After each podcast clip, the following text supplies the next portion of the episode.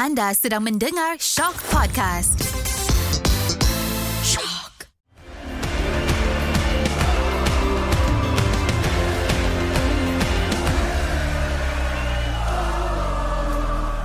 Asia, Asia, Asia. Ha, ada sebab aku cakap pasal Asia tapi apa-apa hal pun. Assalamualaikum dan selamat kembali bersama Ultra Squatchy. Ha, seperti biasa kita akan bercakap segalanya mengenai bola sepak Malaysia. Tak kira lah pasal pasukan kebangsaan ataupun pasukan-pasukan liga yang bersaing di Malaysia ni. Dan aku dapat rasakan sebenarnya pada tahun ni kita sebenarnya ada satu tema tau. Tema dia Asia. Ha, tapi itulah sebelum aku teruskan pasal tema Asia ni.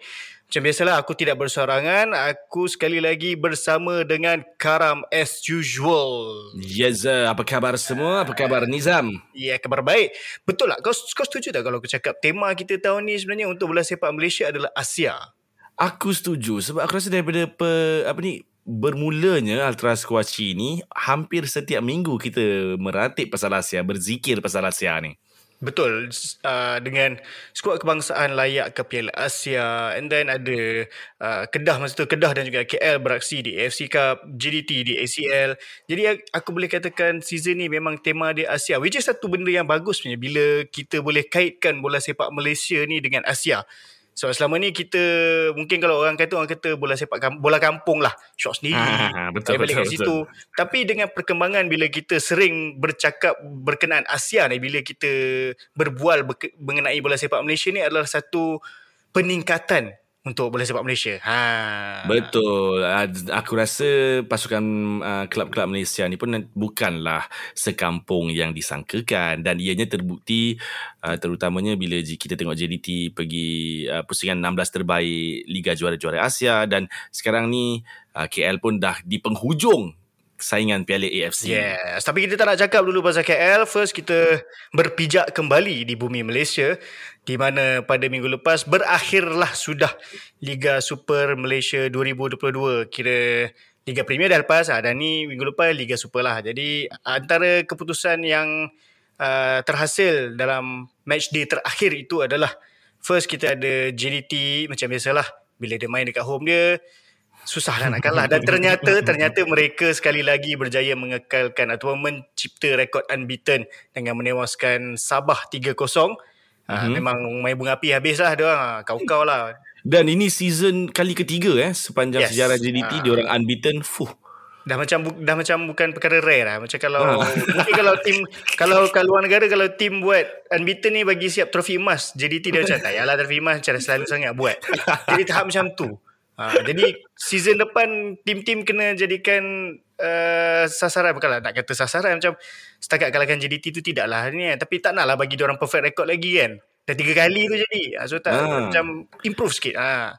Tiga kali dalam sembilan tahun. Uh, Yes, 33% ah. tu. So tak boleh dah. Ha, semua tim Hmm. nak kena step up. Dan next kita ada Sarawak United menewaskan Melaka United. Dua tim yang setakat ni rumorsnya macam tak ada di Liga musim hadapan tapi tak tak, tak tentu lagi. Masih Mhm. menunggu proses dan juga kita tunggu pengumuman daripada MFL sendiri. And then kita ada Penang yang seri dengan Selangor. Uh, tak silap aku Mhm. game ni uh, Manzur Azwira yang uh, jaga tim. Betul. Sebab uh, apa Datuk Zainal Abidin dia memberi laluan kepada Manzur Azwira Mhm. dan Kedah uh, Kedah tak tahu apa jadi season ni uh, 1-3 tewas kepada Terengganu and Mhm. then uh, KL nampaknya dia punya perjalanan nak ke final tu tak cantik sikit sebab tewas kepada PJ City yang terus mencipta kejutan uh, dengan pemain tempatan diorang Hmm. dan oh ya, yeah, uh, bila kita bercakap pasal PJ City ni, uh, kita perlu ucapkan takziah jugalah uh, Ya. kepada uh, semua pemain, bukan semua pemain, kepada ahli keluarga pemain PJ City iaitu Mendiang Raja Perumal. Uh, kita sama-sama bersedih di atas apa yang berlaku dan hopefully legasi Rajesh akan diteruskan lah oleh PJ City. Betul. Semoga. Yes, uh, semoga. Uh, and then kita ada beberapa perlawanan lain lagi iaitu um, sebentar ya. Tinggal satu je perlawanan Ah, tinggal satu je Ya. lagi aku saja biar lambat-lambat. Oh, tak jaga hati member langsung. Ini adalah perlawanan uh, Seri Pahang menentang Negeri Sembilan Ya. Yeah. Uh, di mana Sri Pahang menang 2-0 dengan dua gol cantik daripada David Rowley. Betul. Yang bisai dia tu. Eh? Uh, dan, dan hasilnya, okay, kita sekarang aku nak bagi tahu lah pasal uh, kedudukan lah. Uh, kedudukan terakhir Liga mm-hmm. Super. Uh, nombor satu kita dah tahu lah siapa. siapa. Macam setiap tahun dia je. Tapi nombor dua sampai ke nombor 12 tu, uh, mungkinlah akan berubah sikit. Yang merebut slot Asia adalah Terengganu FC. Kemudian kita ada Sabah di tempat ketiga. Negeri Sembilan, ini sebenarnya kalau kau tanya aku lah, aku rasa ini adalah satu posisi yang sebenarnya bagus ataupun baiklah untuk Negeri Sembilan mm-hmm. di tangga keempat yang baru naik daripada Liga Premier. Mm-hmm. Uh, and then ada Selangor di tangga kelima, di tangga keenam, sama macam season lepas, KL City. Mm-hmm. And then di tangga ketujuh, Seri Pahang. Nombor lapan, Kedah. Nombor sembilan, PJ City. Nombor sepuluh, Melaka United nombor 11 Sarawak United dan nombor 12 atau di tangga terakhir adalah PJ uh, Penang. Uh, yeah. Tapi sebab season ni kita tak ada relegation jadi terselamatlah Sarawak dan juga Penang sebab season depan kita nak tambah tim. Okay, yes. uh, aku tak nak cakap pasal kedudukan semua pasal pemain apa semua, pemain terbaik siapa, aku rasa itu kita tunggu selepas Piala Malaysia so kita rangkumkan semua. Baik. Tapi sekarang kita nak bercakap pasal Asia. Okay. Ha, sebab menuju ke hari terakhir liga ni ataupun beberapa even beberapa minggu lah sebelum match day terakhir ni match day yang kedua terakhir ketiga terakhir orang dah bercakap sebab benda ni adalah satu benda yang baru di mana pasukan berebut-rebut nak ke Asia masa tu mm-hmm. kita ingat akan ada dua tim yang akan ke AFC Cup betul apa yang terjadi tiba-tiba Karam Oh, ini sebenarnya memang mengguris hati aku. Alright. So, pemahaman kita ialah uh, slot Asia diberikan kepada slot Piala AFC, maafkan aku ya, diberikan kepada juara Piala FA dan tempat kedua Liga Super. Itu yang difahamkan. Kemudian, jika juara Piala FA adalah sama dengan juara Liga Super, kita semua menyangka yang slot tersebut akan diberikan kepada uh, kedudukan uh, pasukan di tangga ketiga Liga Super. Tetapi uh, 8 jam, aku rasa tak silap aku 8 jam sebelum perlawanan yes. match day terakhir itu berlangsung, MFL keluarkan kenyataan yang mengatakan ada tiga pilihan, tiga cadangan untuk slot-slot Asia ni. Yang pertama ialah uh, untuk Piala AFC, juara Piala FA dan uh, pasukan kedua Liga Super. Tapi kalau juara Liga Super tu tim yang sama dengan juara Piala FA, slot tersebut tidak diberikan terus kepada uh, pasukan di tempat ketiga liga tetapi diberikan terlebih dahulu kepada juara Piala Malaysia. Dan kalau pasukan yang sama juga menjuarai Piala Malaysia, barulah slot tersebut diberikan kepada uh, pasukan yang di tangga ketiga Liga Super. Aku tak tahu di mana salah dan silapnya uh, di mana miscommunicationnya benda ni tetapi untuk membenarkan media arus perdana carry angle yang mengatakan pasukan kedua dan ketiga Liga Super akan layak ke Piala AFC untuk tempoh beberapa minggu aku rasa dekat dekat sebulan juga sebab dia start daripada final Piala FA. Ah uh, so dan ketika itu bila semua orang dah macam dah macam oh betul lah pasukan kedua dan ketiga akan ke Piala AFC tiada pihak yang datang menyangkal laporan-laporan yang dibuat oleh media-media arus perdana ni. Jadi menurut kenyataannya MFL tu perkara ini telah dimaklumkan kepada semua pasukan pada awal musim. Aku sangat-sangat nak percaya dengan dengan kenyataan itu. Tetapi ada beberapa perkara yang aku rasa kontradik yang bercanggah sebab sebaik uh, perlawanan antara JDT dengan Sabah tamat uh, sidang media selepas perlawanan itu ada wartawan yang bertanyakan kepada Dato' Ong Kim Swee apakah peluang Sabah untuk muncul juara Piala Malaysia sekaligus layak ke saingan Piala AFC musim depan? Itu soalan yang ditanyakan. Dan jawapan Ong Kim Swee aku rasa menimbulkan pelbagai tanda tanya sebab ayat dia lah. Aku rephrase balik eh Zam eh. Silakan. Ah, sepatutnya kita dah layak kalau bukan kerana perubahan saat-saat akhir. Okay, itu yang aku macam oh something is not right. Sebab berdasarkan uh, pengumuman MFL ianya dibuat pada Januari. Tapi kenapa dah hujung musim masih ada pasukan yang yang tak tahu? Aku rasa satu pasukan je yang yang cakna dengan benda ni iaitu Terengganu FC. Itu pun dia punya pengurus Sebab yang cakap. pengurus. Ha, dan ketika itu Zam, semua orang mengecam pengurus tu. Sebab dia orang cakap, eh kalau tak tahu apa-apa jangan cakap lah Piala Malaysia mana ada slot. Sebab tahun lepas tu khas kepada Kuala Lumpur sebab Piala FA dibatalkan. Sebab tu diberikan slot itu kepada juara Piala Malaysia. So adakah okay Adakah sebenarnya betul dia cakna ataupun dia main teka je sebab tahun lepas uh, KL dapat ke Piala AFC sebab Piala Malaysia. So itu kita tak tahu. Ah, itu kita tak tahu. Macam kau cakap lah, kalau macam coach coach sendiri, coach seperti Datuk Ong Kim Swee sendiri macam cakap benda tu, adakah uh, sebab tak silap aku aku dah nampak juga dekat Twitter uh, yang mengatakan surat tu ataupun perbincangan tu dilakukan bersama E CEO CEO katanya ataupun yeah. macam presiden lah. Meaning aku tak tahu nak cakap. Takkan CEO tak cerita kepada coaching staff sendiri kan? Dan macam kau kata dalam tempoh sejak pada lepas Piala FA sampailah ke hari terakhir semua orang dah bercakap berkenaan Asia ni yang kata Betul. tempat kedua dan ketiga ni.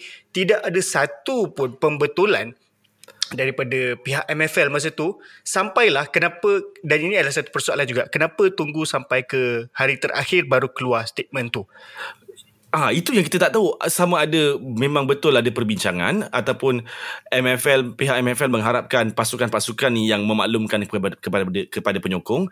Tapi aku rasa untuk pengumuman penting macam ni aku rasa pihak MFL yang patut buat setidaknya membuat kenyataan kepada media untuk media mewar-warkan ataupun terus up di laman Facebook mereka, laman media sosial mereka macam dia orang buat. Tapi okey ni cerita inside. Aku rasa ni eksklusif untuk untuk untuk Semua. Squatchy eh. Yep. Um, pagi sebelum perlawanan terakhir tu pagi tu aku terima uh, di forwardkan WhatsApp. oleh ah aku terima WhatsApp lah yang menunjukkan cadangan-cadangan pilihan yang aku cakap tadi eh. Ada dua tiga pilihan. Aku pun terus yep. bertanyakan kepada pihak-pihak tertentu berhubungan itu macam mana adakah ini benar ataupun sebab berdasarkan uh, screenshot tu dia hanya cadangan. So kemudian aku minta tolong kawan aku yang menghubungi pihak sepatutnya dan pihak sepatutnya itu cakap dia dimaklumkan oleh kawan aku ni lah yang sebenarnya cadangan itu memang berkuat kuasa. Jadi kau bayangkan Zam masa tu dah pukul 12 tengah hari aku dah on the way ke uh, Kuantan aku memang dah moral down dah sebab aku tahu kita uh, Negeri Sembilan takkan boleh dapat nombor 2 sebab kita semua yakin yang Terengganu boleh kalahkan Kedah yes dan Terengganu ad- miliki kelebihan gol yang sangat besar berbanding Negeri Sembilan. Dan perlawanan malam tu di Darul Makmur Negeri Sembilan memang tak boleh main langsung. Mungkin uh, mungkin sedikit moral down lah dengan berita yang diterima pagi tu ataupun perubahan yang dilakukan oleh uh, Datuk Dola Saleh dan uh, pengarah teknikal baru diorang Fandi Ahmad memang betul-betul power hmm. sampai Negeri Sembilan tak boleh main. Tapi benda kita balik kepada ASEAN ni tadi mustahil sangat-sangat mustahil selepas sebul, hampir sebulan dicanang-canang diwar-warkan tiada pembetulan dilakukan sehinggalah saat-saat akhir tu. Aku benda itu yang aku memang tak boleh terima. Aku rasa tak patut jadi macam tu sebab kita ni liga profesional uh, liga kebangsaan liga Malaysia bukannya liga bawah 12 tahun. So ada sesuatu kalau ada kalau ada miscommunication ke di mana-mana aku harap benda ni tidaklah berulang lagi pada masa akan datang. Yep. Dan, okay, adakah kau rasa kita tak boleh nak kata benda ni diubah last sebab masih tak ada, tak tahu kita tak tahu cerita sebenarnya.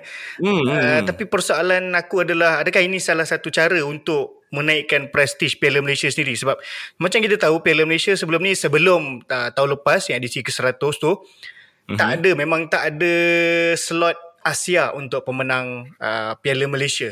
Tapi bila mm-hmm. tahun lepas ada dan tiba-tiba tahun ni pun ada di mana mula-mula kita jangkakan tak ada. Ha, kita ingatkan macam Yelah dapat dekat Piala FA dengan nombor 2 Liga ha, Tapi bila ni tiba-tiba Sebab dia last minute sangat Aku Bila last minute sangat ni Dia tak adil kepada Satu kepada Team lah ha, Sebab Yeah. yeah. dia lah team dah all out Dengan membayangkan Okay Tak kira lah kita dapat nombor 3 pun Boleh pergi Asia ni Sebab Betul. semua team, semua team dah mula Membayangkan nak ke Asia Dan hmm. Kepada penyokong juga Sebab penyokong pun berharap Nah, so benda ni agak mengganggu lah dan aku tahu nak cakap apa mungkin jugalah kalau dapat uh, dia mungkin nak bagi Piala Malaysia jadi lagi best ke yalah jadi semua orang pun okay kita ada chance nak pergi Piala kita nak pergi Piala Yeah. FC ada chance lagi ha, mana tahu tiba-tiba Sarawak United pun boleh menang ke Piala Malaysia kan pergi Piala FC ha, walaupun aku rasa mustahil tapi itulah aku, aku nampak benda tu macam mungkin cara untuk menaikkan prestige Piala Malaysia tu lah lepas apa yang jadi season lepas. Kan kalau tengok KL season lepas ataupun tim-tim yang bersaing di Piala Malaysia season lepas, dia ada extra motivation. Uh, Betul. Aku tak ada masalah kalau itu tujuan utama MFL untuk menaikkan untuk memberi lebih kompetitif lah kepada saingan Piala Malaysia. Boleh tak ada masalah tetapi maklumkan. Yeah, kena benda-benda yeah. besar macam ni kena bagi tahu. Kena bagi tahu. Keyword dia Se- adalah maklumkan tu. Ya, yeah. dan penyokong sekarang dah aku rasa majoriti penyokong dah dah lebih faham, lebih cakna. Sebab kalau kita tengok EPL contoh paling senang, kita semua tahu top 4 layak ke Champions League. Yes. So se- semua pasukan kalau tak dapat nak bertanding untuk kejuaraan, bertanding untuk top 4. So itu juga yang kita boleh buat dalam saingan Liga Malaysia. Tetapi bila benda-benda macam ni jadi aku terlalu rasa ianya caca marba tak masuk akal Dozam. Tak masuk akal bila hari terakhir perlawanan tu baru perasan eh kalau betul lah kan? Eh alamak Kita tersilap lah Sebenarnya juara piala Oh tak boleh lah macam tu. Mana boleh macam tu? Hmm, Dah lah tiga-tiga tim Yang nak berebut kat Asia tu Semua main away. So aku bayangkan yeah. macam mana. Sebab okay Ni kepada semua pendengar ya, Kalau korang nak tahu Masa hari Sabtu tu uh, Tengah hari Pam aku dapat whatsapp dari Karam. Oh aku dapat bayangkan Dia punya down tu. Sebab, down uh, sebab Yelah masa tu Kedudukan Negeri Sembilan Paling-paling pun Boleh nombor tiga. Betul. Betul. Uh, So Betul. aku tahulah macam Okay, mungkin kalau nombor tiga boleh pergi Asia, adalah harapan sikit. Tapi ni kau dah on the way. Time on the way tu baru tiba-tiba keluar ataupun tersebarnya kenyataan ni. Tak terbayang ke macam mana downnya orang. Ah, dah lah dia pergi ke negeri yang out down ke? Kau. Kau betul-betul down lagi tu. down lagi tu kau tahu. Ah, gila, jangan kalau benda tu betul-betul pada awal season, kenapa diserahkan hanya kepada CEO sahaja?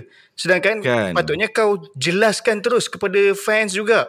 Komunikasi dengan fans tu penting. Jangan anggap fans tu tak penting. Eh. Tak ada fans, tak, tak ada liga ni. Tak ada bola sepak ni. Bola sepak tanpa penyokong, hamba. Dah tengok masa COVID hari tu. Dah tengok masa COVID hmm. macam mana hambanya bola sepak tanpa penyokong. Jadi jangan benda-benda macam ni, jangan jangan diumumkan hanya pada CEO. Bola sepak ni bukan hanya dekat CEO saja. Dari awal season betul. kalau betul itu keputusannya, tunjuk, sebarkan, bagi tahu. Biar semua orang faham. Ini coach pun tak tahu masalahnya. Aku pun rasa coach tak tahu. Dan okay, untuk untuk cerita balik pasal down tu, aku dah sampai stadium Darul Makmur tu, aku tengok bola tu tanpa perasaan pun. David, gol David Rowley tu cantik gila yang second goal tu. Aku selalunya gol-gol jatuh aku akan celebrate. Aku tengok dengan perasaan jiwa yang kosong. Sebab aku dah tahu ini sekadar pelengkap jadual kalau Negeri Sembilan menang pun Negeri Sembilan kena berharap yang either JDT atau Terengganu menang Piala Malaysia. Wah, banyak asyik nak berharap je. Susah mana, mana, mana, mana boleh tahan. Dia kena harapkan Negeri Sembilan lah yang menang Piala Malaysia maksudnya. Hmm, hmm. jaga-jagalah tim lain. Hmm, jaga. Sudah nak mengamuk. Oh. Ha. Itu keyword dia adalah janganlah abaikan penyokong. Sebab benda ni itu adalah satu benda yang penting sebenarnya. Dalam keadaan sekarang semua semua tim, semua pemain, semua coach, even semua penyokong, semua dah mula cakna berkenaan tim diorang ke Asia. Jangan buat benda ni jadi main-main lah. Kita dah penswastaan, dah kononnya nak profesional. Jadi benda-benda hmm. benda-benda benda ni penting tau. ASEAN ni penting. Jadi please be professional lah. Sekarang kau masih marah lagi tak? Uh, sebenarnya kemarahan aku dah reda dah selepas tamat perlawanan lawan Pahang tu. Tapi bila kau cakap ni aku tiba-tiba rasa macam uh, tak boleh nak buat apa lah. Itulah mm-hmm. kita memang sekarang semua tim terpaksa macam reboot balik, refresh balik mm-hmm. dan mm. cuba merebut slot Asia tu dekat Piala Malaysia lah. Ha, hopefully masa tu semua tim akan uh, all out lah. Uh, yelah dah ada sekarang dah ada dah confirm slot Asia tu dekat Piala Malaysia. Jadi semua orang boleh berebut lah. Ha, jadi dua tim dah confirm dah confirm uh, ke Asia. Jadi yang lain lah berebut. Ha, termasuk hmm. tim aku sendiri pun akan berebut. Tapi sebelum tim aku berebut untuk slot AFC Cup, mungkin juga mereka akan cuba merebut slot ke playoff Asian Champions League. Fuh, lain ha, macam lah KL. Bukan saya bukan orang kata bukan kaleng-kaleng. Ha. Oh. so minggu ni uh, adalah minggu yang sangat penting sebenarnya untuk bola. Bukan setakat kepada bola sepak Malaysia, lebih terjurus kepada bola sepak Kuala Lumpur. Mm-hmm. Uh, so apa kau nak tanya aku? Kau rasa berdepan dengan Al-Sib ni nanti dengan kick-offnya waktu kick-off yang begitu kontroversi sekali. Hmm. Okay, kau komen dulu lah pasal waktu kick off tu. Macam mana kau setuju ke tak setuju? Okay, sebelum aku nak bercerita pasal kick off tu, aku kena bercakap berkenaan KL City ke final AFC Cup Okay. ni lah. Uh, aku mula menyokong KL City ketika diorang jatuh. Uh, okay. di masa tu Liga dia mula liga, aku sempat lah di Liga Super tapi terus hmm. boom jatuh ke Liga Premier pop jatuh lagi ke Piala FAM naik balik patutnya tersingkir tapi terselamat. Lepas tu dah dua season dekat Liga Premier. Dapat naik ke Liga Super tapi cukup-cukup makan untuk bertahan dan season depan tu jatuh balik dan sejujurnya aku cakap aku tak pernah terfikir yang KL akan berada di perlawanan akhir Piala AFC ni. Yang aku jangkakan kalau mungkin pun mungkin setakat final Piala Malaysia, final Piala FA dan itu pun mungkin ketika aku berusia 50-60 tahun. Serious talk. Aku bila tengok masa macam mana prestasi KL masa tu aku rasa susah. Tetapi Mhm, dalam okay, tempoh okay. dua musim sahaja diorang membuktikan bahawa tak salah untuk kita bermimpi. Hmm. Ha, tapi berbalik pada soalan kau berkenaan kick off tu aku seriously tak setuju. Okay. Sebab okay, kita negara yang majoriti Muslim dan dua-dua pasukan pun uh, dua-dua pasukan daripada negara yang majoriti Muslim dan pukul tujuh main Maghrib masuk tujuh dua minit aku sebenarnya sangat tak setuju dan aku tak faham kenapa kena kick off pukul tujuh uh, hmm. sebab prime time kita bukan pukul tujuh kalau kau ingat masa pukul tujuh uh, biasanya mak-mak akan maki kita kalau tengok TV kau pergi semayang maghrib sekarang. Kau pergi mandi kau pergi ni. Lah. so pukul tujuh tu aku tak faham sebenarnya tapi dikatakan bahawa kick off tu dipilih oleh AFC sendiri. Hmm. dan aku ada borak dengan ada sumber-sumber. Uh, semasa game KL di Uzbek pun sebenarnya kick off tu di waktu maghrib juga. Okay. tapi sebab masa tu ialah uh, musafir kan boleh lah. Boleh boleh jamak. boleh lah jamak. Boleh jamak. ha, tapi macam ni kau dah lah fan KL main dekat KL kau nak kau nak jamak benda. Jadi hmm. itulah kalau nak let's say orang kata kenapa tak fight? Aku rasa aku berani jamin lah tak ada siapa yang dalam yang body-body dalam Malaysia ni KL City ke FAM ke uh, even penyiar pun mesti akan fight benda tu. Cakap kenapa nak main pukul 7 pukul 8 pukul 9 just nice. At least 8.30 lah. Atau kalau kat Malaysia Liga Super pun kadang-kadang paling awal 7 suku 7.30 at least still selepas uh, waktu maghrib. Uh, so aku tak faham kenapa AFC memilih pukul 7 tu. Waktu tak tahu prime time negara mana dia ikut. Di mana kau tahu kau punya yang orang dan penganjur tu adalah Malaysia. Kenapa tak ikut Malaysia? Aku tak faham apa dia punya logik akal. Sama macam logik akal dia memilih Qatar sebagai tuan rumah Piala Asia Uh, so itulah dia. Aku aku serius membangkang dan aku tak faham. Uh, tapi aku faham kenapa ap- kenapa macam orang marah bila kata oh, apa ni KL tak fight ni? Kenapa? Biar je pukul tujuh. What can you do? Kau hanyalah timun dia orang durian. Dia lanyak kau kau sakit. Kau lanyak dia kau sakit ha, Betul lah. Itu itu itu hakikat yang sebenarnya lah aku rasa. Kalau uh, kalau badan-badan ni aku sepatutnya lebih sensitif lah pada aku lah dengan hal-hal macam ni. Uh, tapi tak apalah benda pun dah jadi benda pun dah disahkan akan berlangsung pukul 7 kita ke perkara pokoknya Zam. Bagaimana kau nampak peluang KL ni? Mampukah Kuala Lumpur City yang tak lama dahulu beraksi di Liga FAM kemudian tahun lepas menang Piala Malaysia tahun ni tahun ni pula dah ber, dah mara ke final Piala AFC berdepan Al Sib ni peluang KL untuk muncul sebagai pasukan kedua dari Malaysia menjulang trofi Piala AFC. Aku bila orang keep on mengulang cakap uh, pasal jadi tim kedua menjulang Piala AFC ni aku rasa tak best. Sebab okay. Um, dia macam bagi extra pressure ke ah sebab membayangkan oh Malaysia dah pernah ada sebab Oman tak pernah ada kelab yang menang Piala AFC. Betul. So aku tak boleh nak kata KL adalah favourite sebab main kat, kat home. Kita macam aku sendiri aku selalu dalam sepanjang Piala AFC daripada group stage sampailah ke sekarang final aku terus kekal real, realistik. Bagi aku mm-hmm. KL bermain di Asia pun aku dah cukup gembira. Uh, sebab setiap setiap step tu adalah tim-tim yang kuat. Uh, hmm. Mungkin mungkin dalam banyak-banyak game yang aku rasa yakin uh, KL boleh menang adalah masa final zon ASEAN berdepan PSM Makassar. Itu pun sebab dah jumpa PSM Makassar di group stage. Even group stage bukan aku nak kata tak yakin tapi aku mesti berjaga-jaga sebab masa tu PSM dan juga Tampines dua-dua tim yang dah biasa main di AFC Cup. Hmm. Uh, tapi bila sampai ke zon ASEAN final tu bila dah tengok macam mana PSM Makassar main so masa tu aku pergi ke Stadium Ceras dengan keyakinan. Ha, tapi setiap tu aku bukanlah kata tak yakin tapi aku realistik. Ha, ni kita berdepan dengan tim dari Oman yang kalau ikut negara dia berada dalam ranking top top 100 ha, ini aku rasa adalah kira negara yang paling tinggi rank dia dalam AFC Cup ni lah. Uh, lebih tinggi berbanding Vietnam Uh, dan dalam tim Alsip tak silap aku ada dalam enam national team player dia. Uh, ramai juga. Uh, so aku tetap merasakan bukan aku tetap merasakan ini adalah kenyataan KL adalah underdog dan pilihan utama adalah Alsip. Uh, sebab kalau tengok pada rekod diorang dalam AFC Cup pun uh, diorang punya pemain ni semua bagus lah. Uh, memang attacking. So aku boleh bayangkan final ni adalah attacking melawan defending. Okay, bila kau dah cakap macam tu, aku terpaksa tanya soalan yang yang seterusnya ni. Ada tak uh, pemain-pemain KL yang suspended ataupun ke- alami kecederaan yang mungkin terlepas aksi final ni, Zam? Alhamdulillah setakat ni uh, tidak ada pemain yang suspended uh, ataupun tercedera.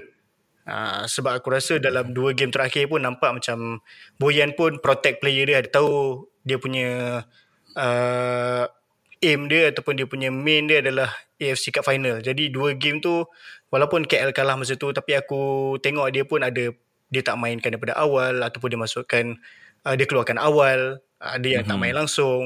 Walaupun sebenarnya itu adalah key player sebab dia tahu dengan perjalanan daripada Liga Super First tu sampailah ke perlawanan terakhir Liga Super ditambah tengah-tengah ada Piala AFC, Piala FA semua sebenarnya KL dah main begitu banyak game dan travel begitu jauh. So confirm hmm. player sangat penat.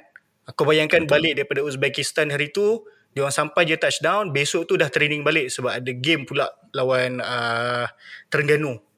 Hmm. So kau bayangkan memang tak ada ruang untuk dia orang berehat dan So terpaksalah dia protect untuk final ni. Jadi Alhamdulillah tidak ada sebarang kecederaan. Hopefully semua pemain berada di motivasi tertinggi. Mental cukup kuat sebab ini adalah perlawanan paling bersejarah untuk Kuala Lumpur City. Betul. Dan uh, bila kau cakap uh, penat, player penat, kita pun kena ingat, kita memang benda ni yang pada aku uh, kita kena tekankan lah. Kuala Lumpur squad death dia tidaklah begitu dalam pada aku lah. So besides dia dia punya first 11 mungkin ada tiga atau empat pemain saja seterusnya yang yang betul-betul boleh uh, memberikan saingan yang hebat untuk pemain-pemain Alsip. Selebihnya aku tak aku tak yakin aku tak tahu lah kau macam mana. Kalau lain lah kalau KL ada quality pemain macam JDT contohnya kan. Ah tu lain cerita. Kau boleh just rotate the whole team uh-huh. untuk untuk game seterusnya seterusnya walaupun kau penat. Jadi bila aku dah cakap pasal kekurangan squad depth ni, aku yakin kita semua tahu yang coach Boyan Hodak akan bermain secara defensif uh, seperti yang telah ditunjukkan ketika bertemu Mohun Bagan, bertemu dengan Sok Kelab Vietnam, uh, Sok Diana juga. Adakah mampu Coach Boyan Hodak sekali lagi cipta kejutan, cipta sejarah? Dengan pedigree yang Coach Boyan Hodak ada, pengalaman dia uh, bersama Kelantan, bersama JDT. Adakah masih mampukah Coach Boyan Hodak rally pemain-pemain dia one last match? Ini untuk bagi kenangan yang cukup-cukup manis, cukup bersejarah untuk peminat KL ni? One thing, bila sampai ke final ni pun sebenarnya dah jadi satu pencapaian. Aku rasa dalam career Boyan Hoda as a coach, bawa KL ke final AFC Cup ni aku rasa adalah pencapaian dia yang paling hebat sekali. Sebab kau bawa tim yang, macam kau cakap, squad dia kecil, even budget pun kecil. Mm-hmm. Tim yang orang tak pernah pandang, even orang Kuala Lumpur sendiri pun sebelum ni tak pernah kenal. Selalu soalan adalah KL ada team wow. Ha, dulu. Dia okay. boleh buat sampaikan tim sekecil-kecil ini pergi ke final Piala AFC menewaskan tim-tim yang lebih hebat yang berada di ranking yang lagi tinggi. Itu adalah kejayaan terhebat Boyan Hodak sepanjang karier dia. Ini aku cakap lah, bukan dia yang cakap. Mana tahu mm-hmm. lepas ni dia boleh bawa PG City menang Champions League, kita tak tahu. uh, so, dia satu lagi yang menjadi masalah sedikit untuk Piala AFC ni adalah bila kau hanya boleh turunkan empat import. Mm-hmm. Jadi akan menjadi satu pening kepala jugalah untuk Boyan sebab dia kena pilih adakah dia terus mengekalkan Kevin Ray Mendoza yang beraksi cukup cemerlang berdepan Sogdiana tu sebagai goalkeeper sekaligus terpaksa me, memilih seorang sahaja striker import sama ada Romel atau Jordan Mintah. Aku tak rasa mm-hmm. Paulo atau Giancarlo yang akan di, direhatkan. So antara dua striker itu ataupun dia meng, terus menggunakan uh, Azri Ghani yang perform ketika berdepan Mohun Bagan dan juga Vietel. Sekali so ada dua striker kat depan so dia kena pilih lah. Uh, which kalau aku aku merasakan uh, Boyan akan terus kekalkan Kevin sebab uh, physicality pemain-pemain Oman dah macam kita lawan 11 orang import Hmm, betul. Ah, so Kevin punya bukan nak kata Azri tak bagus tetapi Kevin Ray Mendoza sebagai seorang goalkeeper memberikan ketenangan ekstra sikit lah. Betul dan bila kau cakap bukan nak kata Azri tak bagus tu aku sangat setuju sebab sekarang aku yakin coach Boyan Hodak dia terpaksa memilih dia nak main uh, secara menyerang ke ataupun secara bertahan. Kalau nak main beraksi secara bertahan which is aku rasa itulah kemungkinan besarnya dia terpaksa mengorbankan sama ada Jordan Mintah ataupun Romel Morales. Itu je lah yang aku jangkakan dan apapun Nizam aku ucapkan good luck kepada KL. Aku akan jumpa kau di stadium hari itu. Uh, ini adalah satu tahun yang musim yang sangat-sangat besar, sangat-sangat bersejarah untuk pasukan KL dan tempoh hari aku dah berpeluang berjumpa dan berborak sikit dengan bekas pemain KL uh, Syarum Kalam. Aku ada tanya dia juga uh, macam mana kalau uh, bila dah beraksi kat final ada peluang tak nak menang? Dia berseluruh dia ketawa dia cakap dia mengharapkan yang KL mampu jadi juara. Uh, dia mengharapkan yang coach Boyan Hodak mampu cipta sekali lagi magis uh, di atas padang bersama pemain-pemain KL yang aku rasa of course moral pemain KL memang sangat-sangat tinggi sekarang ni. Aku walaupun dia kalah lawan PJ City aku tak rasa benda tu akan kekal dalam minda dia orang dan aku tak rasa dia orang akan terdistract pun dengan perkara tu.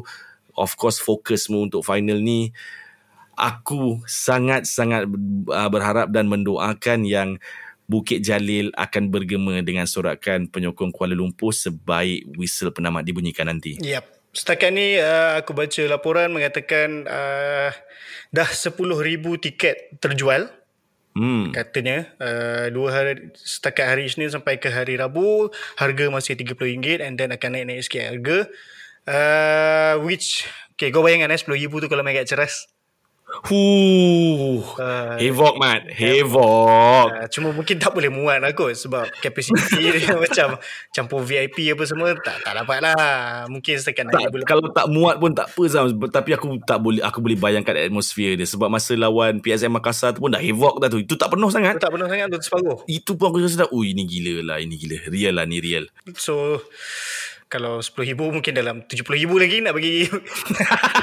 Penuh. Ah, aku tak rasa lah. Tapi mungkin at least at least mungkin bahagian bawah lah. Tingkat tingkat bawah tu kalau boleh penuh okey lah. So ada masa lagi untuk korang beli tiket dan kita tak payah jangan pandang ke depan macam aku.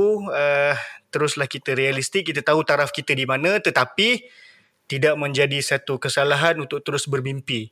Uh, hmm. sebab tahun lepas je dah membuktikan bahawa tak salah untuk aku terus bermimpi dengan tiba-tiba KL boleh menang Piala Malaysia dan main di Asia setiap step setiap perlawanan adalah detik yang sangat manis untuk aku sebagai seorang penyokong KL uh, selepas tengok betapa tunggang langgangnya Kuala Lumpur ni uh, dengan stadium adalah dalam 2-3 ratus orang sampailah sekarang sedikit demi sedikit dipenuhi oleh penyokong Kuala Lumpur. Jadi sebenarnya apa yang aku harapkan selain daripada kejayaan Kuala Lumpur di final ni uh, supaya kita boleh jualan piala adalah hopefully crowd yang berada di Stadium Bukit Jalil tu akan bergerak juga ke Stadium Ceras dalam perlawanan-perlawanan KL selepas ni. Uh, sebab aku tak selepas keputusan pindah ke Bukit Jalil ni aku tak tahu bila aku akan dapat rasakan atau lihat stadium ceras yang full capacity penyokong Kuala Lumpur. So hopefully selepas kejayaan layak layak ke final ni dah dah kira kejayaan lah kita jangan terus fikir angkat piala. Kita fikir final ni dah berjaya.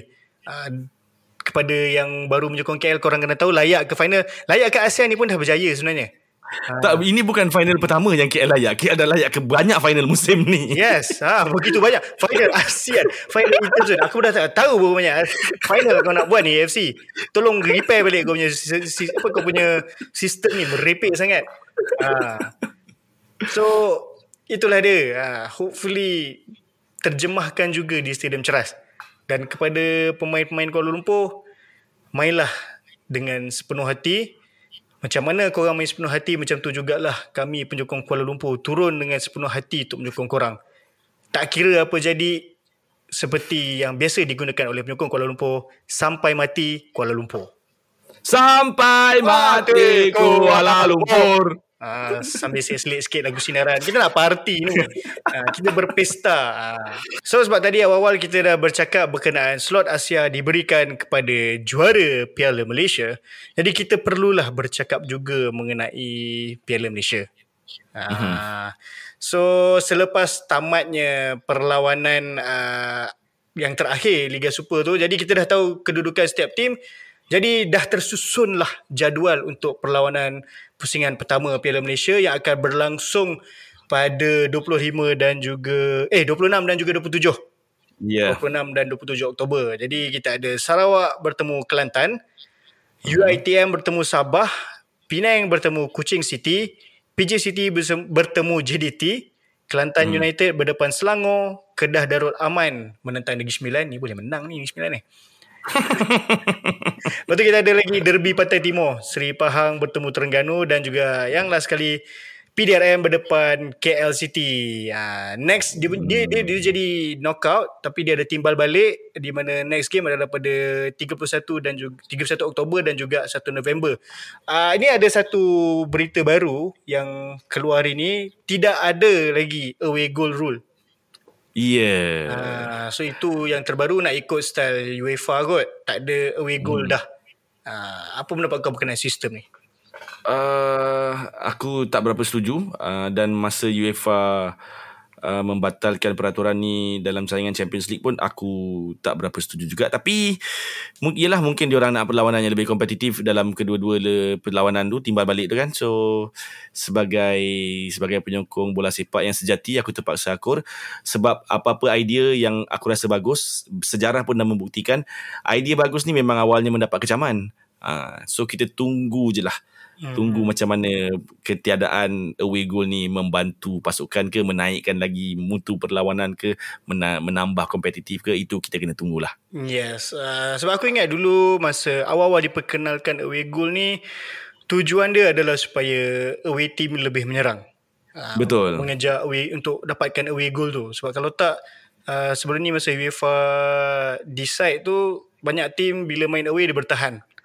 Hmm. Ha, jadi bila dia buat away goal tu dia jadi membuatkan tim nak lebih attacking tapi aku tak ingat ataupun aku tak perasan kenapa uh, apa reason dia apa alasan dia di mana bila dia membatalkan away goal tu. Uh, jadi bila seri let's say dekat home seri dua sama dan seri lagi sekali satu sama dekat tu dia dah tak kira dah dia jadi still dikira seri so akan main extra time dan juga penalty. Uh, yes. So format baru ni memang lain macam sikit. Uh, mungkin dia lah macam-macam pula dia punya pertukaran kan dengan away goal dengan tiba-tiba ada slot AFC. Aneh. Mm, dan harap-harap okay ini antara benda yang aku rasa MFL kena ambil perhatian lah selepas isu slot AFC ni. Format Piala Malaysia musim ni adakah ianya akan dikekalkan musim depan atau tidak?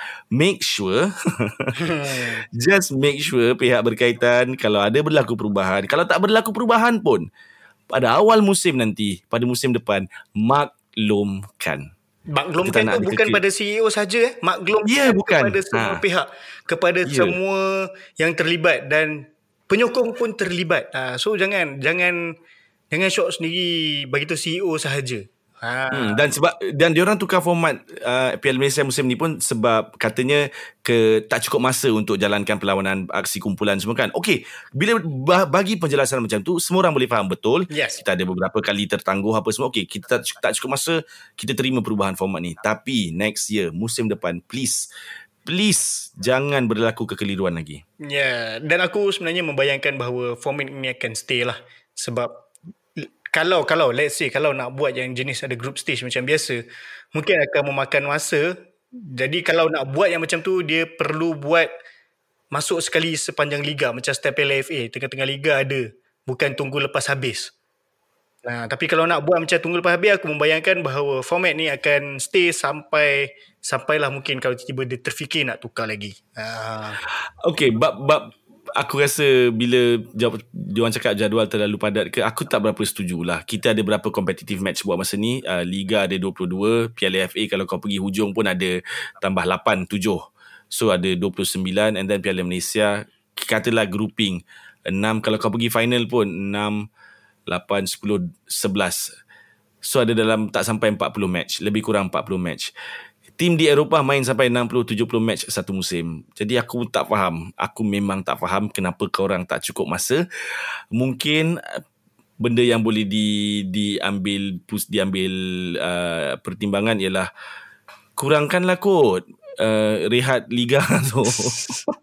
tak. Uh, bila kau bercakap pasal tim luar negara boleh main banyak game kan, boleh main hmm. kan. Nak tahu apa beza dia dengan uh, Liga Malaysia? Apa dia? Liga luar negara, kontrak pada pemain 3-4 tahun. Liga Malaysia, satu season satu season dan kebiasaannya kontrak akan habis sebaik saja November tamat.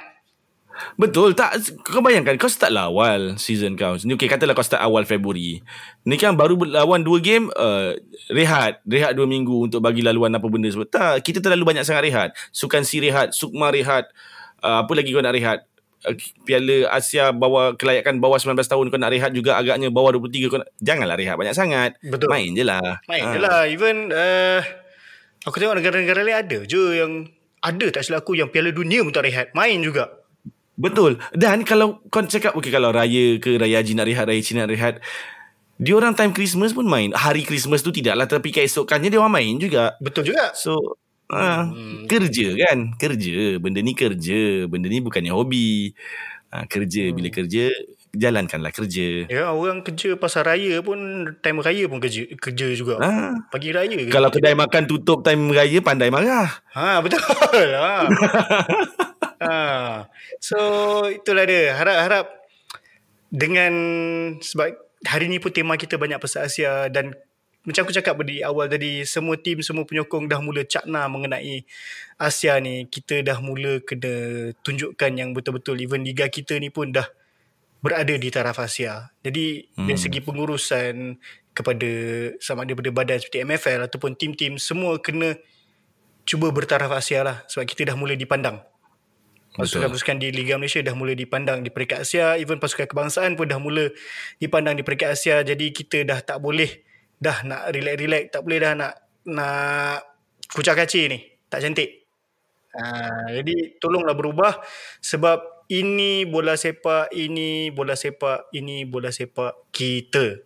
Ha, kalau bukan kita yang memperkemas kalau bukan kita yang menyokong kita nak suruh siapa lagi kita pun tak tahu. Hmm. ha, jadi itu sahaja pada kami di Ultra Squatchy pada minggu ini Jangan lupa dapatkan tiket ke Piala AFC. Uh, ah, jumpa di sana. Aku confirm akan berada di sana. Seat kat mana aku tak tahu. Kena berebut. First time pergi game KL kena berebut. Uh, dan rakan-rakan lain jugalah. Karam pun ada sana. Mana tahu tiba-tiba terserempak buat Ultra Squatchy kat sana. Kita tak tahu.